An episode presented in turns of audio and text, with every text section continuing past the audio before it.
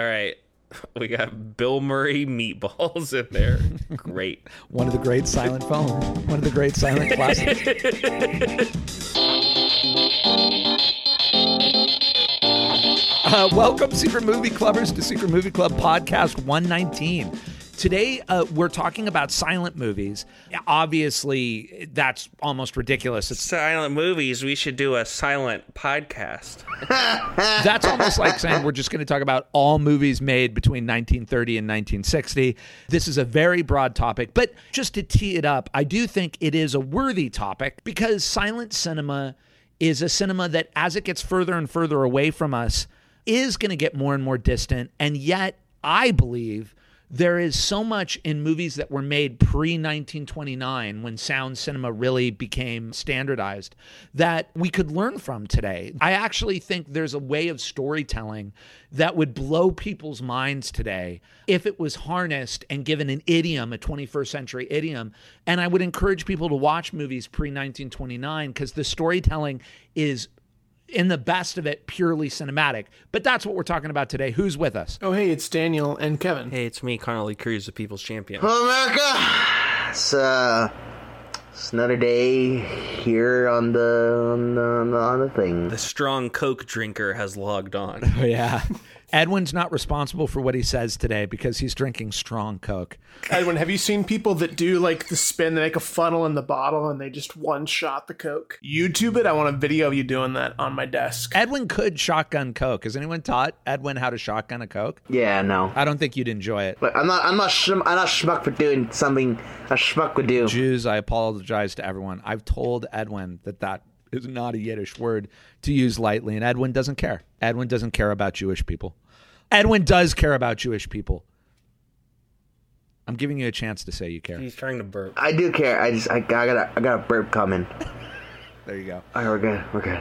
Edwin's just going to be all over the place with the strong coke. And I'm Craig, the founder, programmer of Secret Movie Club. Wonderful to have everybody here. Future Connor, what's going on, baby? Well, Craig, this Saturday at the Million Dollar Theater, we're showing Lost Highway on 35 millimeter, David Lynch's Neo Nightmare, and we have editor Mary Sweeney there, who's edited tons of stuff with David Lynch. Fire Walk with Me, Mulholland Drive, The Straight Story. She will be doing a Q&A after the movie. You can find out more info at secretmovieclub.com. That's this Saturday, September 24th. And we got our whole October, November, December schedule up also at secretmovieclub.com. But most importantly, when we cut back to the past, if Edwin mentions Rocky 3, like I'm talking about Rocky 3, like that's a movie we're showing, that's how you know his mind has been infiltrated and corrupted by the deep state. Let's take a listen. Edwin, how about them apples, baby? What do you think? Rocky three. I'm all in, man. Find a choice of real cinema. As always, you can go to Eventbrite to get tickets. You can find out about everything we do at secretmovieclub.com. You can write us at community at secretmovieclub.com. We do read all the emails, which is getting harder and harder, but Daniel and Josh are doing it. God bless them.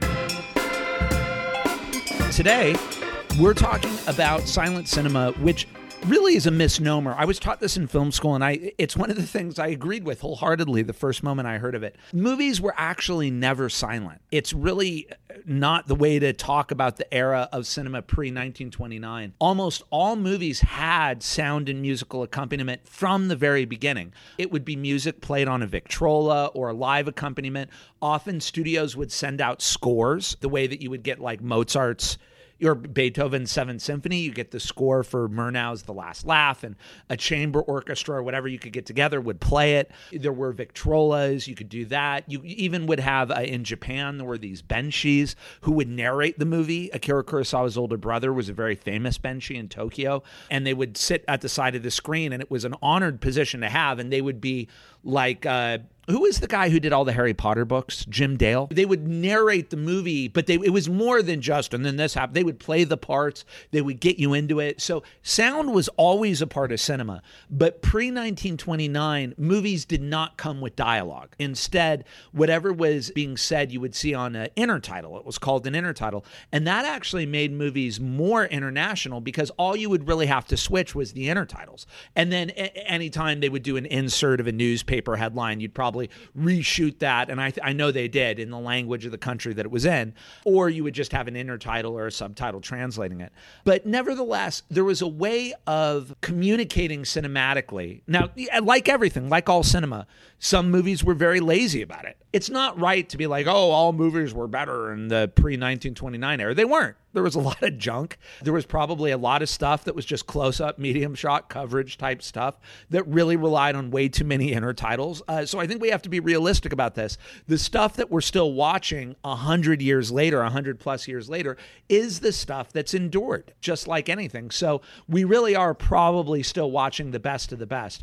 I just want to throw that some of the best the best stuff has visual storytelling and cinematic storytelling that's almost never been equaled, in my opinion. Movies like F.W. Murnau's The Last Laugh and Sunrise, even Nosferatu, movies like Carl Theodor Dreyer's The Passion of Joan of Arc and Vampire, movies like Tod Browning's horror films from the 1920s, pre sound, are pretty horrifying. Movies like, I think it's called West of Zanzibar, The Man Who Laughs. Now, some of these might not have been directed by Tod Browning, so forgive me. Victor Sjostrom's The Phantom Carriage, Buster Keaton movies, Charlie Chaplin movies, Harold Lloyd movies. The silent comedies still have some of the best stunts ever. And this is all queued up by the fact that we're showing, by the time you hear this, it'll be done, but we're showing the 1920 The Mark of Zorro at the Million Dollar Theater with a live orchestra. The Mark of Zorro was a Douglas Fairbanks movie made in 1920 that is actually to this day viewed as probably one of the first, if not the first, action adventure summer blockbuster.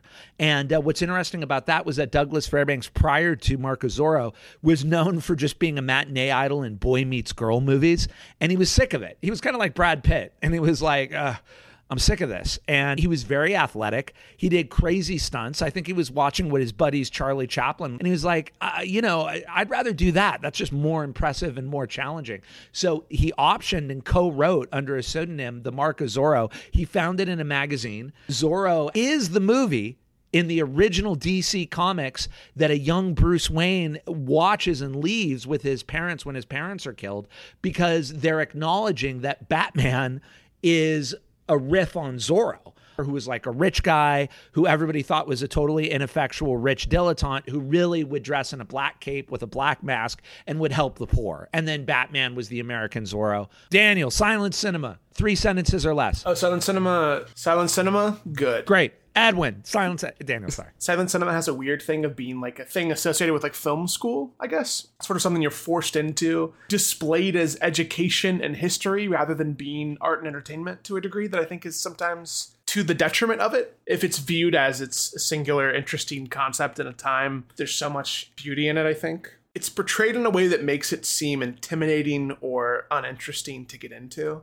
And as with anything, I think it just has to be set up and viewed in the right context, maybe. My nephews are my testing ground, but something like City Lights or any of Chaplin's stuff or Buster Keaton stuff, I think reads regardless of age and the visual medium of it does everything it needs to. I have people in my family, and I get it. I don't I really don't judge it. Different strokes for different folks. And we've talked about a version of this before many times actually on the podcast.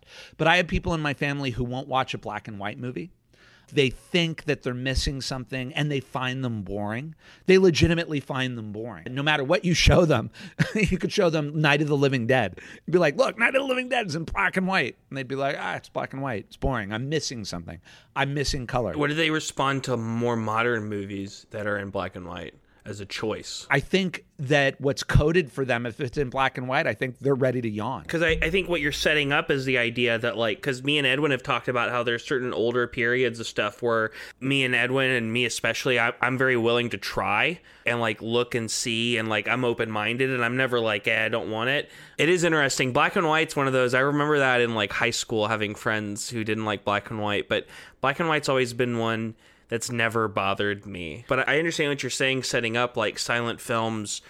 I'll still try a silent film, but I there is like a barrier, a little bit more of a barrier there to me, which I think has less to do with them being a silent film and to be honest more to do with the age because like if a newer movie is coming out and it's choice to be silent that's probably not going to be much of a mark against it i'll probably be like okay it's also a thing of like circumstance of how you can watch it like i think silent films really i mean we're theater people but i think they really benefit from a theater where your chance to be distracted are taken away because it is hard. It's the same thing.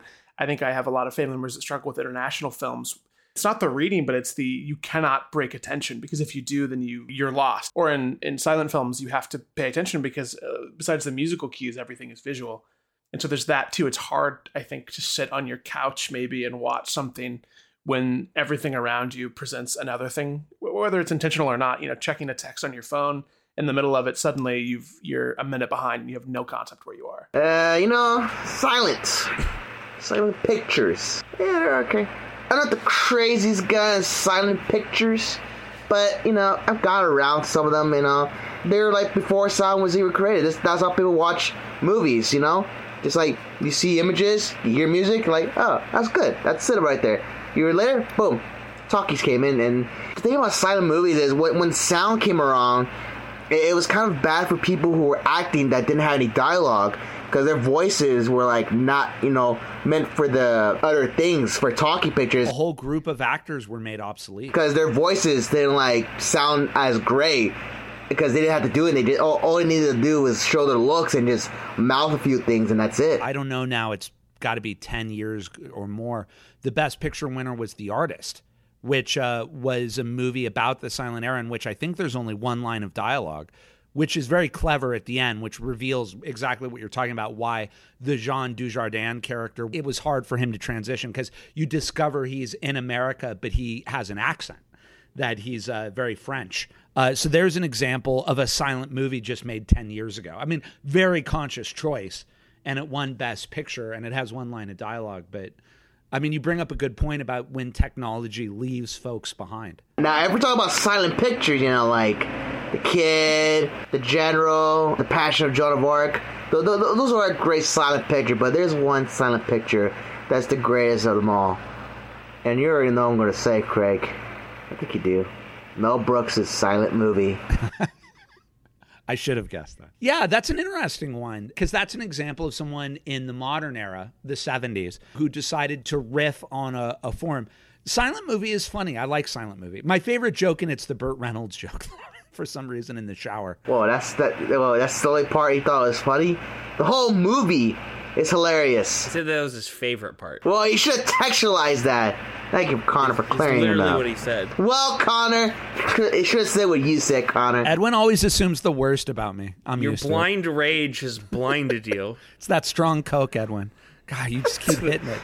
That's strong coke. The thing about strong coke also is it still has all of the cocaine that Coca-Cola used to have in it. Clearly, you can hear it. My experience with silent films is also kind of what Daniel was saying, where it's like very film school, not just even in what you're made to watch, but even in what you're made to make early on, which I think is a good thing, probably, but it definitely can, coming from somebody who I had made like tons of stuff in high school, it is frustrating when you get into college and they're just like, you have to, like, for two years, you can't make anything with dialogue. And it's like, all right. There's a value in learning this as a craft, but it's presented as like an ultimatum, as if they're punishing you for it. Like, well, you'll eventually get access to this. Instead of presented as like, no, this is like a really interesting way to form your storytelling craft, but they don't do that. That's such a great point, Daniel. I agree with you. All three of us have gone to film school Daniel, Connor, and, and me. And it's only retrospectively that I'll go, oh, I see why they did that.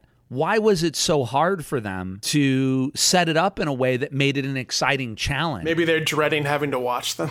I think there's something about that, about the like, school is such a double edged sword because it, it is important. Um, it's something that should be supported, but it's also something that if you do a bad job of it, uh, it's like a net negative. Like, I had so many friends in grade school who didn't like reading because they were forced to read books at school. And I think that happens to a lot of people because you're forced, you know, you're like 15 years old and they're making you read like Wuthering Heights or whatever. And you're like, what the hell is this? As opposed to like trying to engage with you and personal opinions about Wuthering Heights aside, people don't do a good job of framing that stuff and setting it up and giving stuff to people when they'd be able to really like engage with it as opposed to just sort of like, eh, well, whatever. Like, you got to read this, you got to see this, you got to do that, or whatever. I'm going to turn 45 soon. I still love life. I can't get enough of it. And I mean that. But what's interesting as you get older is you realize that mo- most of us, and this is not a judgment, but we don't set things up right for everybody else. Like most approaches to things are sort of mediocre. And you, you realize, man, if it was just approached or handled, even when you think that theoretically, not that you could do better, but what you're getting at, Connor, is every generation maybe because we're just trying to get by and we don't have time to really think about it we don't have we don't have time to really devote ourselves to educational methodology but everybody's like just do it. Because just read it it's a classic. And you're right we should have learned after a million years of proto human nature that when you push someone you force someone the reaction is to lean away from it. And I don't know what the methodology is to get people excited about stuff, but in a genuine way and say, hey, look, we're not telling you to make silent movies but this is going to be a great tool. It's like you're learning how to really be a master of an electric screwdriver or how to really be a master of framing. And you're going to build the house you want a house, but we're just teaching you framing. And believe it or not, if you can frame, you can build any kind of house that you want. And so just take a year here to frame and then, you know, sound and dialogue, that's all a tool. We're going to get to those tools later. I just wonder why that's not thought of. I don't know. It makes you feel unapproachable in a way that I think kind of stinks. Because I think people, I mean, there's just personal preference, which is totally fine. But I think if it didn't feel like a thing you were going to be forced into, or like, again, that sort of gatekeeping thing, if it's lesser if you don't respect what came before in regards to that, like, there's just some, you know, everyone's brain chemistry is different. And to be like, you don't like silent films and like do you really understand film? Like that's not fair. And also they're never going to watch something now because you're being a a poopy boy. a jerk. It's interesting. Our silent film episode became more about education. This is just me on a soapbox now. The biggest failure of the American public education system is that people, so many people, will just say they hate reading. Edwin says it. It's nuts. You hate reading? What do you mean? And I'm not mad at you. I'm mad at the public education system. But this this then scares me when you say that, Connor. And not Edwin doesn't scare me that you hate reading because I hear that from a lot of people too. I I read subtitles on movies sometimes. Actually, no, I do all the time. A lot of people. My mom hates subtitles on movies. That's dumb. But I have people in my family close to me who don't like it when I open a book around them. and I love reading. I have a book in my bag at all times. So no matter where I am, I'm in the line at the DMV or at the bank or whatever, I just pull out the book and I read it. And I read to my kids every night because to me, and I don't mean to sound like a library PSA, but reading is an adventure to me. Like it makes my world bigger. Every time I read a new book, I just feel better and more grounded. Like I can get through life more because I'm like, oh, there's a point of view. There's something I didn't think about. There's whatever. And what I worry about, Connor, this is my thing to you, is I think inculcating a normalization of hating reading is one way to move towards dictatorship because then you're not going to get your information on your own in a self driven way from books. You're just going to want to have it given to you. And if you're going to allow people to give you information, then they can tell you whatever they want.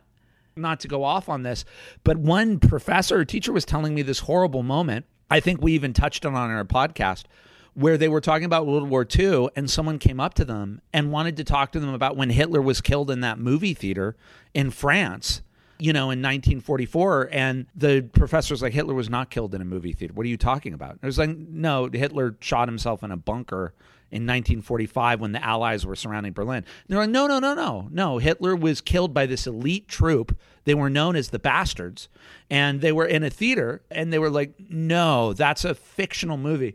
And I know I'm going to an extreme there, but we're doing something wrong. We're doing something wrong if people don't enjoy learning about history and teaching themselves and being able to have the tools to know what's BS and what's not BS. And I think the like the infrastructure to understand that there's different ways to learn it. Even stuff like the insane popularity of true crime documentaries. Like there's a type of presentation for history that can work with everyone. You just have to sort of find it. It's not a one method, a one size fits all type of thing. Yeah, it's a great point. Everybody loves true crime. Which the way that presentation, it can stick with you. It can be watched casually, but it also can be dense. That medium appeals. So maybe, you know, you just haven't found the thing that appeals to you the right way. Maybe if everything was presented in a true crime way. You know, if you presented Wuthering Heights I mean, look, you don't want to be the dorky teacher who comes in costume and tries to do true crime for your kids, and your 15 year olds are like, get the F out of here. But if instead of you have to read Wuthering Heights, I guess Wuthering Heights is, is of course, about Heathcliff. And what's the other lead in Wuthering Heights? I don't remember. The, yeah. It's not my favorite. I'm actually Wuthering Heights is a great example because I also read Wuthering Heights and I was like, this is romance for another era where people like to treat each other horribly.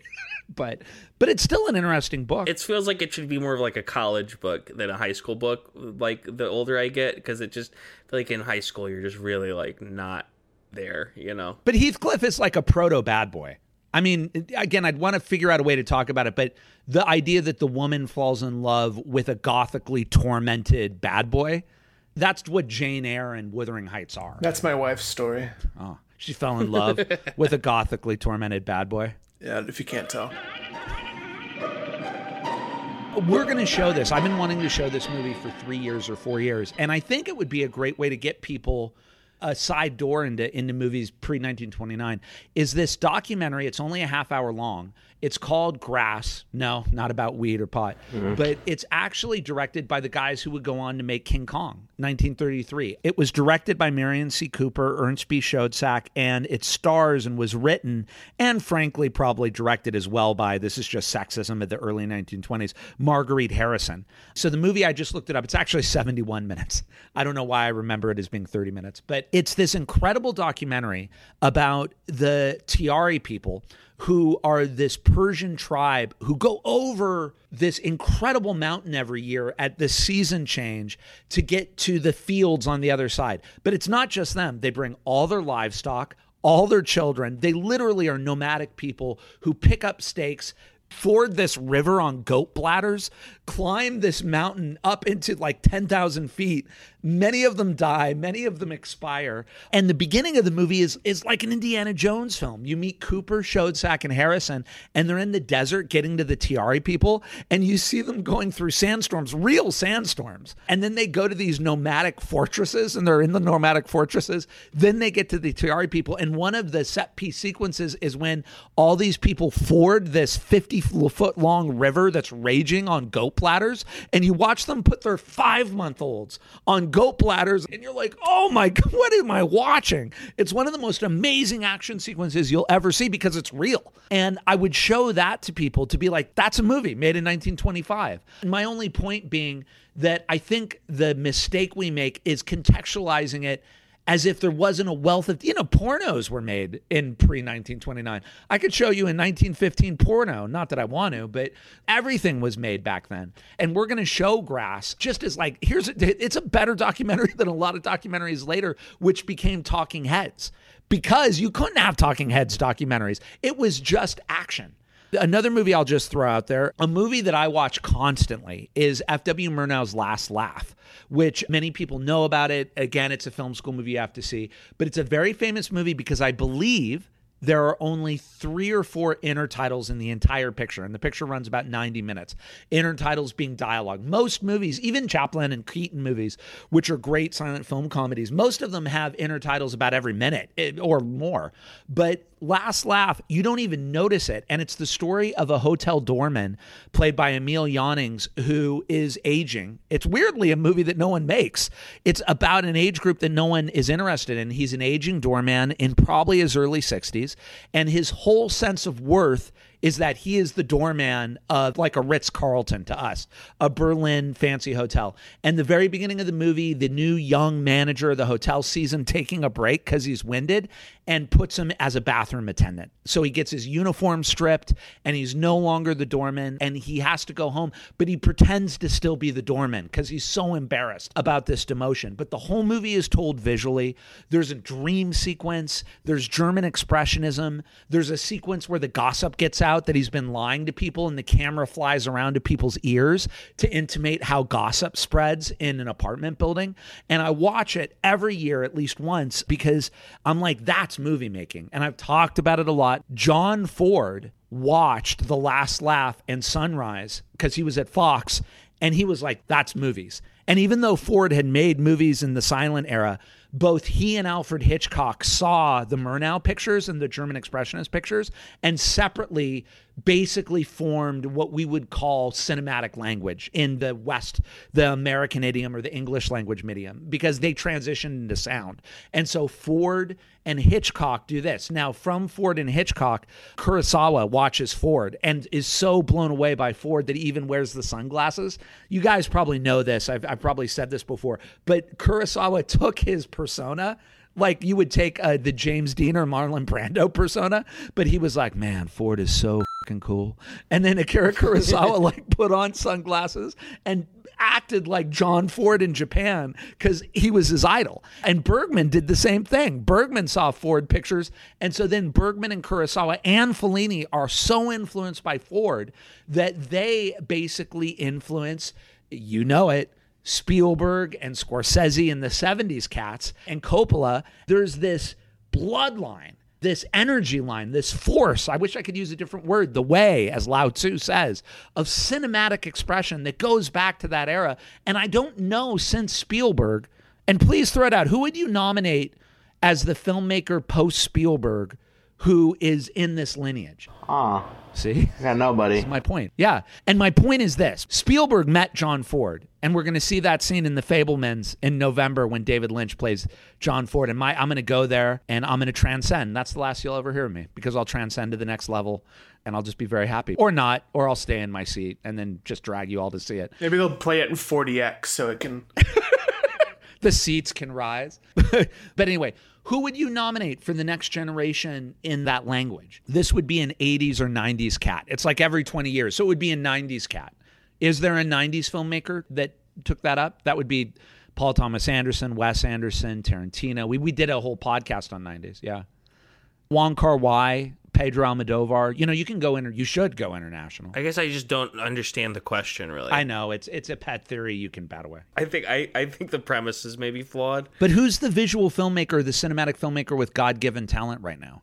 You know, people talk about Ari Aster, Jordan Peele, uh, Robert Eggers. Internationally, right now, we've got Joachim Trier is popping up still. You know, Bong Joon Ho. We've got Chan Woo Park. Bong Joon Ho is the first one that came to my mind that sort of has. But again, it's it's associating like that sometimes Spielberg edge to staging and blocking and like there's like a visual thing to it all. to play devil's advocate and maybe to Connor's sort of like I think the premise is flawed. I think the flaw in that argument is not acknowledging that then you take a style and adapt it to your time or you take a style and it's now a style for its moment. So take Parasite Daniel, which I saw. You know, there's that shot where I think someone's telling a story and it's about the face and it's the face of the guy who's hiding in the basement. I had never seen a shot framed and lit. I, it was like one of the most exquisite shots I think I've ever seen. Now, it's not for me. I found it a little too arty and a little too composed for my own personal metabolism. That's me. It's not a knock on that. But cinematically, I was like, whoa, this is a filmmaker who is in control of everything. And it was unique and unique to Bong Joon Ho. So maybe the flaw in my premise is not acknowledging that how Murnau made movies in the 20s, how Kurosawa made movies in the 50s, how Spielberg made movies in the 70s is not how Bong Joon Ho makes movies in the 2020s. In those differences between those eras would have I imagine people were having a similar conversation back at that time, you know, and dismissing Spielberg for, you know, whatever reason. For I keep thinking back to craftsmen of like animation, particularly like I think Brad Bird as a visual craftsman with his team, like Iron Giant, Incredibles, Ratatouille, and then Mission Impossible Ghost Protocol. There's such an understanding of as a craftsman what makes that genre tick and how to make these set pieces and milk them for everything that they're worth. That even people on either end who have taken over Mission Impossible movies all feel completely different. And his feels like such an interesting standalone because his craft in the staging of the genre is so interesting. Ghost Protocol is still my favorite MI movie. Did you see Tomorrowland? His follow up? no, no, I should. I don't think it's a super well received movie. I think it's a, a fairly interesting movie, but there's a set piece in a house that's the same thing that his animation roots and just the understanding of how you visually stage this to milk it for everything it can be is such a cool introduction to things that I think is is not always the case with some of those. I do think you can make a really strong argument that the best of Pixar is in the tradition of storytelling that originated in pre 1929 because so much of the best of Pixar storytelling is this beautiful cinematic way of communicating things. Yeah, like the first 40 minutes of WALL-E, there's no dialogue. Toy Story 3, just the visual of all of them in that garbage dump, and they're going to head like to the fire and they all just hold hands.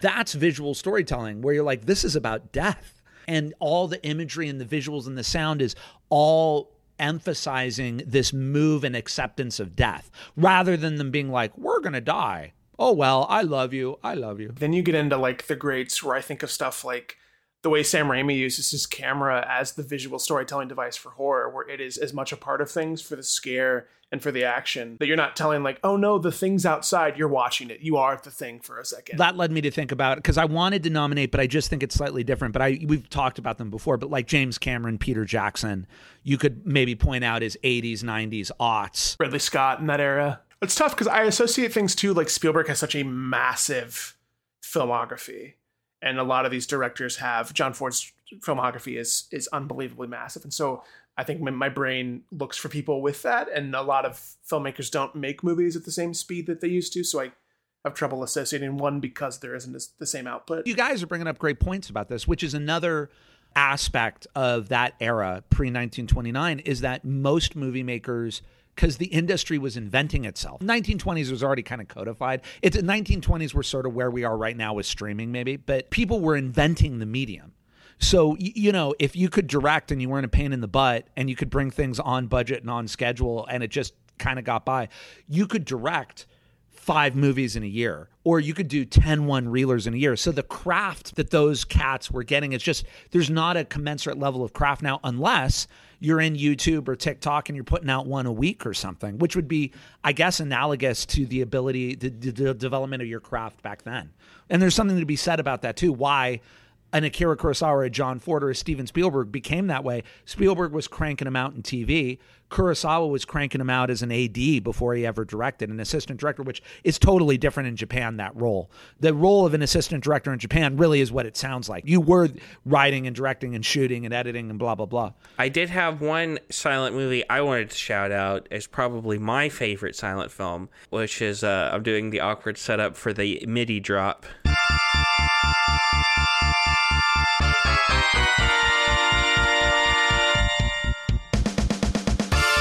Um, it's Phantom of the Opera, the 1925 Lon Chaney starring Phantom of the Opera, which I watched for the first time a few years ago. I think maybe it goes to the point that I watched this because I wanted to, not because I was made to. And that might go along with uh, me liking it more. Also, it being like a horror film, which is, you know, interesting because you think of like something from the 20s, like, that's not going to be scary. And to be fair, it's not, it really isn't that scary watching it, but it's a great version of that story. Everybody knows. I'm not going to explain what happens in Phantom of the Opera, but uh, famously, the makeup in it is like incredible for almost 100 years ago now. I'm looking at it. It apparently made people scream and faint when they saw it, which I kind of question the validity of that potentially because you always hear stories about that stuff where someone's like, "Oh, people they had to call an ambulance when they showed this movie." Or she went into labor. I always love the story about uh, another favorite silent film of mine, the one with the train coming at the screen, and everyone watched it and they jumped out of the way because they thought a real train was coming. I have heard of that one. I watched Phantom of the Opera a few years ago for the first time because I wanted to watch this sort of like classic monster films from the early parts of the 20th century, and I've always associated it the same way that like Creature from the Black Lagoon is technically from a later era, but because of the way time shrinks, is now part of that same lineage of like Frankenstein and Bride of Frankenstein and Invisible Man, which those are more contemporaneous to each other.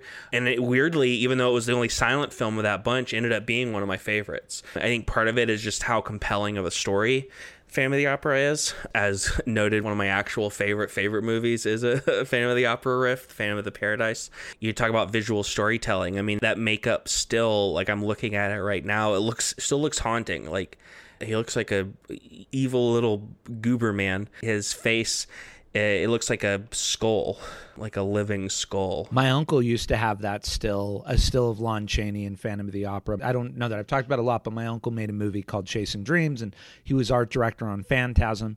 And when I was a little kid, my uncle had an office in my grandparents' house and he had stills up that he I think he had just blown up or gotten from magazines. One of them was a still from Phantom of the Opera. I'd just stare at it. It was gripping to me even in 1980, 1981.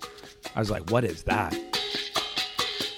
Pop culture, final thoughts. We I was not able to be there, which I will probably think about for the rest of my life. But we did um, a few weeks, months back. We did a day with Jim Cummings, the indie director, for three of his films and Q and A's. And I hate myself, but I, I was revisiting some of his short film stuff because it's really interesting to watch I, I, find when I, especially when something comes out of a film festival that is kind of getting some excitement around it, I love to go back to look at the director's short films and kind of see where they came from. And Cummings has a bunch of, of shorts from the last 10 years that are really interesting, including Thunder Road that became the thing.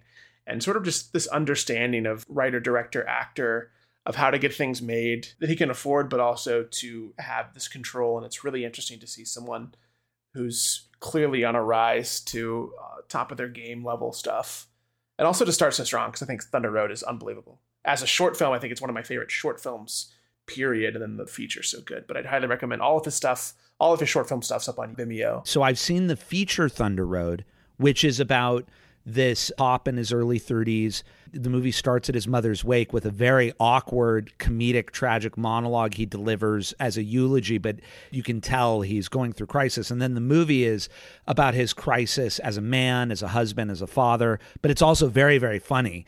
How is the short different from the the feature? The short is just the eulogy as a single take where he goes about it and then he sings Thunder Road, his, his mother's favorite song. But it's sort of the same thing that's just every emotion strikes as he tries to get this out and it's sort of cringy because you want it to be over but he's clearly suffering and trying to get through it for his own fruition i guess. So i think what they expanded on to make the feature was a surprise because sort of like how do you like you did it. You, you have everything here. And then I think what was expanded with the character really worked for the feature. And watch these movies. Thank you, Jim Cummings at Jimmy C. That's me. He came, he did costume changes for each movie. I don't know that we captured that, but he brought the original costumes. He was in costume for Thunder Road, in costume for Wolf of Snow Hollow, in costume for the beta test, including the mask from the anonymous sexual encounter. He did a Q&A after every movie that ran about a half hour, and then he stayed another hour and graciously talked to the audience. So thank you very much much, Jim Cummings. We're very grateful and we wish you every success with your next movie. And he just gave a bunch of great pointers and tips about how he made it happen. And one thing he said, Daniel, that was fascinating was to your point, he didn't know how to make a feature out of Thunder Road because he initially thought, oh, well, that monologue's the end why why am I going to make something that just builds up to that monologue and I, that's not a movie and then he said at some point he had the epiphany no the monologue is the first scene and he said if the monologue is the first scene which in any other movie would feel like the climax in the movie, where would you go from that? And then I guess that idea was, oh, he's adrift as a cop and he's on the outs with his wife. They're going to get divorced and he's losing his daughter and alienating his daughter. And that opener is actually his breakdown. And can he come back from that? And I thought that's a really interesting insight into how movies are made because often your first idea is not the good one. At least I found that. You sit on it for a little bit and you're like, no, I do it this way. This is what that'll be. And that was a great story about how he came up with a feature because his first idea, I think, would be the standard idea. I'm going to build to it. And then he was like, no, no, I got to start with it and get past it. And I was like, wow. I think so much of it comes down to having, like, they clearly make a great doable script, but it's weird because it doesn't feel like they compromise to get it done on low budget. There's something that feels like they're just people that are very in control of the thing they want to make. It's dope. Yeah, I cried. I think all three movies are very strong, and I recommend that people see them. And he's a voice, and I was so honored to have him. I will say, I think my personal favorite uh, so far, he's only made three. Well, four actually. He made one in 2010. He talked about, but my personal favorite of the three that we screened is Thunder Road. I, I just the ending of that was uh, unbearably beautiful to me. I started watching Mr. Big Show. Yeah, it wasn't that funny, so I stopped it and went into something else. I love Bob Odenkirk and I love David Cross, but uh, oh, Mr. Show. Oh, Mr. Show, Mr. Show, yeah, Mr. Mr. Big, Big Show. I was like, I thought that was a wrestler's Big Show. Yeah, Big Show, the wrestler, make a show. No, I meant I meant Mr. Show. I don't know. I don't know. This show was not that wasn't that funny. So I stopped it and went to something else. Did you see the lie detector sketch? I didn't get that far. I skipped to season two. Lie detector sketch was the one I really loved in Mr. Show, where the whole premise is they're doing a lie detector thing and they keep asking him questions that must obviously be lies, but it's it's not tripping the lie detector. And so they're like, "Did you derail a train with your penis?" And he was like, "Yes, once." And the lie detector doesn't go off and he's like, "For charity, it was for charity." That's one of my favorites. I love that show, so don't disparage it in this house, Edwin, or I'll. Well, maybe, maybe I'll give it a second chance, but after that, I, I watched uh, The Inglorious Bastards, the original uh, 1978 war picture. A lot of Nazi killing, a lot of, a lot of explosions, a lot of, uh, a lot of uh, miniature sets, a lot of Nazis being killed. Very Italian, too. Spaghetti war picture. Okay, so now we're going to crossfade Connor up. I'll shout out two things because next episode there's going to be a time skip. For most people, it's going to be two weeks between this and the next episode with the four of us, but for us, it's going to be like three months. So I want to clear my docket of things to shout out and shout out John Waters' Serial Mom. Which I thought was hilarious. I don't know if anyone here has seen that. It's like an R rated version of like a sitcom.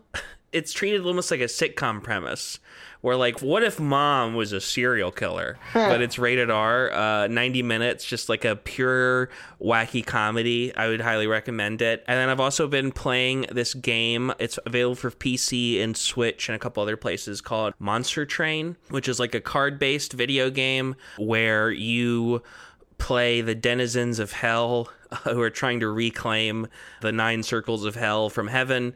And the way this is gamified is you have this little train with different carts and you fill the carts up with monsters and you can sort of alter the monsters and the bad guys quote unquote good guys will send in their angels to fight you and it's kind of hard to explain. I didn't even really know until i started playing it. I just knew people had recommended it to me so maybe look it up. But if people like card games on like the more board game side and video games you definitely like it. And uh Find me at twitch.tv slash Connor Cruz and watch me play D&D Tuesday evenings, twitch.tv slash Nerdhalla.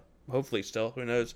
It'll be three months from now. Maybe the world will have ended. Yeah, do you guys have any goals for you want to catch up on in three months? I hope I'm a big pile of goo. I respect that. I mean, I don't know, unless you're talking about pure energy, reunited with the. Goo baby. Oh, okay. I want to be 4% hotter. As in, like, climate wise, or just physically attractive? Pure sexual energy. It's going to be tough work, but we'll try. How are we going to judge that objectively? Who do we talk to? So I'll, in three months, I'm going to ask again. I'm, I guess for the first time, I haven't asked yet. Take a look what you see now. Yeah. We're not Okay. looking for personality. Uh, cut the personality. That's just going to. Die. Oh, you're just talking about pure, just you just hotness.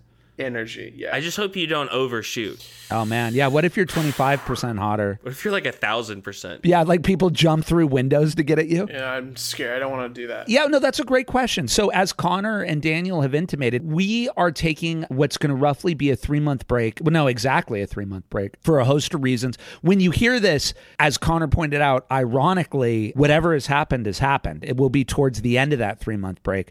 But we're going to be renovating our theater, not tearing it up from the floor up, just doing some things that we need to get done. We're also getting ready for, we always consider the beginning of our year October.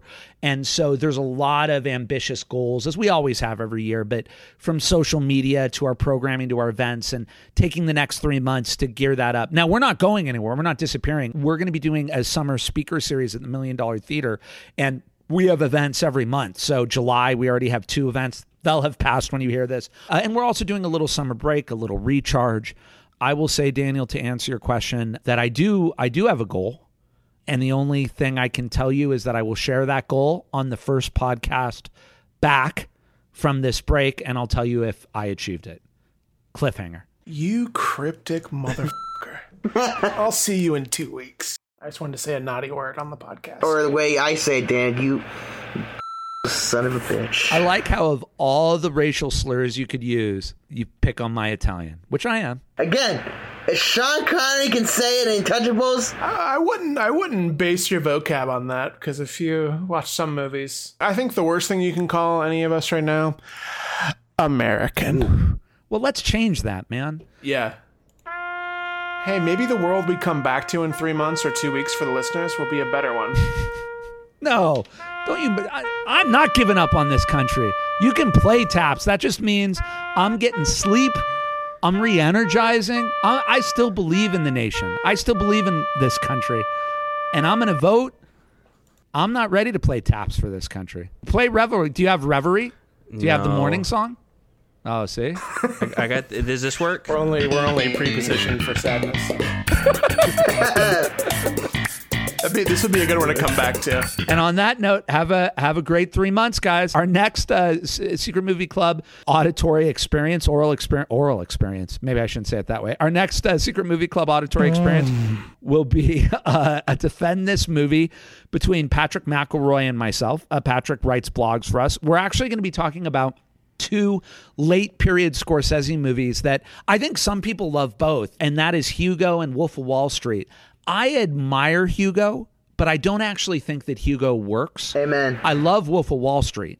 And I do think Wolf of Wall Street works, but many people think that Wolf of Wall Street falls prey to that. It is satirizing the very thing it's enjoying. So Patrick and I will be talking about those two. They're, very different. Late that's Scorsese, and then he went and made Silence, and then he went and made uh, The Irishman, and now he's making Killers of the Flower Moon. But uh, that'll be the defend this movie. As always, this episode was edited by our chief creative content officer Connor Lloyd Cruz. You can write us at community at secretmovieclub.com. You can get tickets at Eventbrite. Just Google Eventbrite, secretmovieclub.com. Connor, quick re- reminder about what's coming up. Once again, this Saturday, September 24th at the Million Dollar Theater, we have a screening of David Lynch's Lost Highway on 35 millimeter with editor Mary Sweeney in attendance for a Q&A. You can find out all of that info at secretmovieclub.com, but the more important, bigger headline here is that we have confirmation that Edwin has, in fact, been corrupted by the powers that be that I'm not allowed to say here. I apologize that you're going to have to hear more of his mad ravings about Rocky 3 after we cut back to the past. Um, but I am contractually obligated to keep them in. That's just how Hollywood works, folks. Oh, I can't wait. I can't wait. Rocky 3. Rocky 3, man. F- Finally showing some good movies, man. Showing some guts. Write us a community at secretmovieclub.com. All right, guys, I love you. See you, talk to you soon, I hope. God willing. See ya, Rocky 3. And I love you, family.